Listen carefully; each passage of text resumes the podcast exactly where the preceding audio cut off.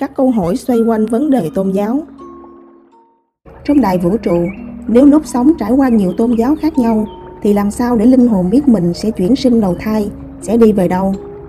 Sau khi chết, linh hồn có thể đến những cõi giới riêng của các đấng thiên liêng mình tin tưởng sâu dày và có tâm cảm, thiện hành tương ứng với nguyện lực của chư vị ấy. Tâm cảnh và thiện hành của hành giả phải tương ứng được với thực cảnh của đại vũ trụ mới nhập vào cõi giới ấy được. Còn như tâm cảnh vọng cầu mà tâm thành, thiện hành, nguyện ý đều không phù hợp tương ứng thì không thể hưởng được cảnh thực, chỉ là hư ảo, mộng huyễn trong chấp niệm của một vong linh nơi trung giới mà thôi. Trong đại vũ trụ, việc có nhiều tôn giáo khác nhau có gây ra sự xung đột hay không? Nơi cõi thiên có hằng hà sa số cõi giới an lạc do chư vị tu hành đạt đạo từ quả vị tiên hồn, tức là phẩm vị 7 trên 9 phẩm vị tinh tấn linh hồn. Một vị như thế có thể biến tiểu vũ trụ có tâm ý, biến tự tánh của vị ấy thành một pháp giới an lạc theo ý nguyện vị ấy. Tất nhiên, lúc đó vị ấy chính là Thượng Đế, Chúa Tể, giáo chủ của cõi giới ấy, có toàn quyền thu nhận các linh hồn khác đến cư trú khi tâm cảm của họ đồng thanh, đồng khí tương ứng với nguyện lực và tâm từ bi của vị giáo chủ cõi ấy. Suy nghĩ rằng Phật hay Chúa là mạnh hơn trong vũ trụ là không nên, vì tất cả đều có vị trí riêng của mình.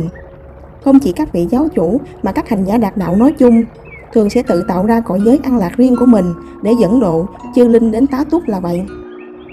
Các cõi giới như thế cũng sẽ có quy tắc vận hành riêng, nhưng tất cả đều sẽ tuân theo luật vận hành chung của đại vũ trụ là bác ái, công bình. Các cõi như Di Đà Tịnh Thổ, Thích Ca Như Lai, Quan Âm Như Lai, Thiên Đường, Thiên Quốc Hằng Sinh, Cực Lạc Quốc, vân vân thường là các cõi an lạc tiêu biểu. Các tôn giáo hiện nay và đạo có mối liên hệ ra sao? Đạo có thể tạm hiểu là đạo lý, là con đường đưa chúng sinh tinh tấn trở về với chân thiện mỹ, trở về với nguồn gốc của mình là khối thái cực, là đấng tạo hóa. Từ đó mà cảm nhận hạnh phúc chân thật dài lâu nơi cõi hằng sanh. Thuở xa xưa, khi phương tiện truyền thông chưa có phổ biến như hiện nay, việc truyền đạo là rất khó.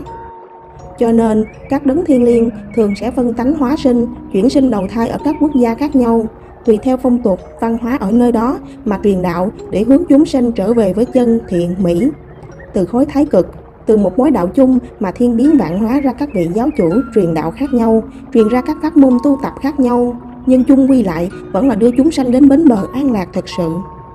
Chúng sinh tuy có nhiều tín ngưỡng tôn giáo, pháp môn tu tập, nhưng rốt cuộc vẫn là người một nhà, được học đạo từ Đức Từ Tôn là đấng tạo hóa, là hiện thân của khối thái cực.